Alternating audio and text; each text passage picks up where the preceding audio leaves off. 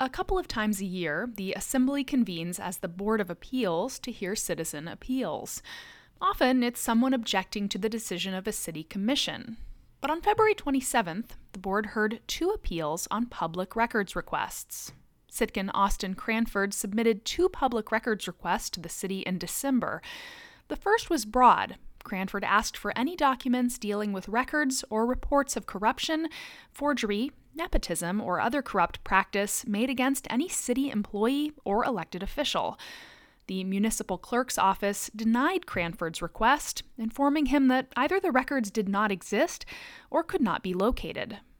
In his appeal, Cranford told the Assembly that his public records request was broad to protect his sources when members of the public approach me, they are afraid of retaliation either from the city, city officials, or members of the public uh, I attempted to have some of these citizens come forth, but they had refused to come forth at this meeting. They said the only way they would come forth is if they were subpoenaed within a court of law, which I will pursue if this appeal fails. Austin Cranford is a former assembly candidate.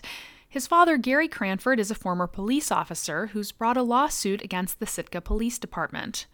Cranford argued that the records existed, but city staff were not providing them.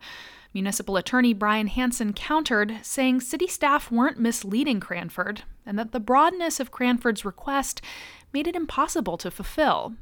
We want to provide you those records. And if you pro- provide us with more specific information and a better crafted request, we will get you that information.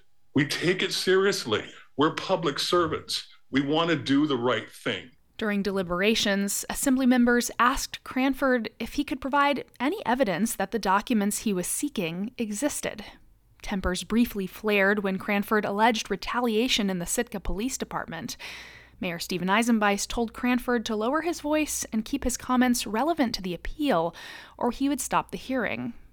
Without more to go on, the Assembly unanimously denied Cranford's first appeal, Assemblymember Tim Pike said if Cranford wanted to be successful with a public records request, being more specific would be necessary.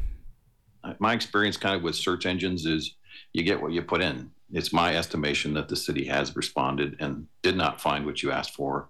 Um, and it may very well be the way you asked for it.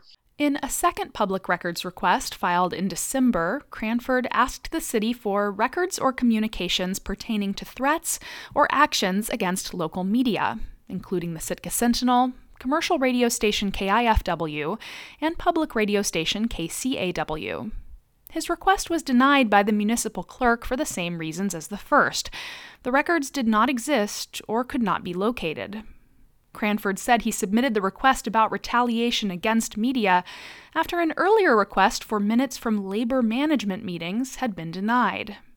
I was made aware that a man- labor management meeting had taken place where comments had been made by specifically the city administrator. Uh, and I had put in a request on the 19th of December of 2023, requesting any records pertaining to the last 10 labor management meetings, and was told that those records do not exist. Because Cranford's second public records request was more narrow, Municipal Clerk Sarah Peterson said that after a review of 110,000 files, her office was able to track down all emails concerning local media organizations. None of them mentioned retaliation or threats against those organizations. The patience of the Assembly, acting as the Board of Appeals, clearly was wearing thin. The lack of any obvious connection between Cranford's previously denied request for information about labor management meetings and his current appeal for information about local media frustrated Assemblymember Chris Ystad. You know, here the request is for regarding KCAW and the Sentinel, and yet your evidence that you're vaguely telling us has nothing to do with KCAW or the Sentinel. Therefore, how is our clerk supposed to dig up this stuff that you were requesting? The reason they're able to or should be able to bring it up is because I've filed. This is the second request looking for this information. Now, I mentioned the t- uh, t- previous ten labor management meetings that was filed on the nineteenth of last year. That's, t- that's you don't have labor management meetings in the request. You want it? You put it in Mr. there. Ystad, Mr. Ystad. Other assembly members agreed. The second request was still too broad. Municipal Attorney Hanson said he'd only dealt with two other public records request appeals in his tenure as the city's attorney, both of which had more merit than Cranford's.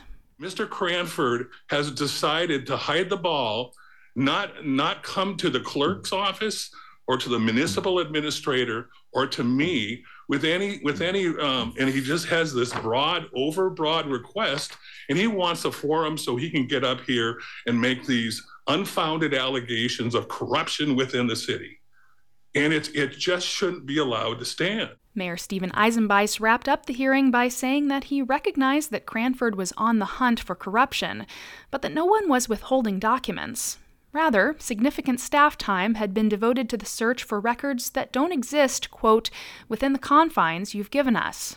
The Assembly unanimously voted to deny Cranford's second appeal. Reporting in Sitka, I'm Catherine Rose.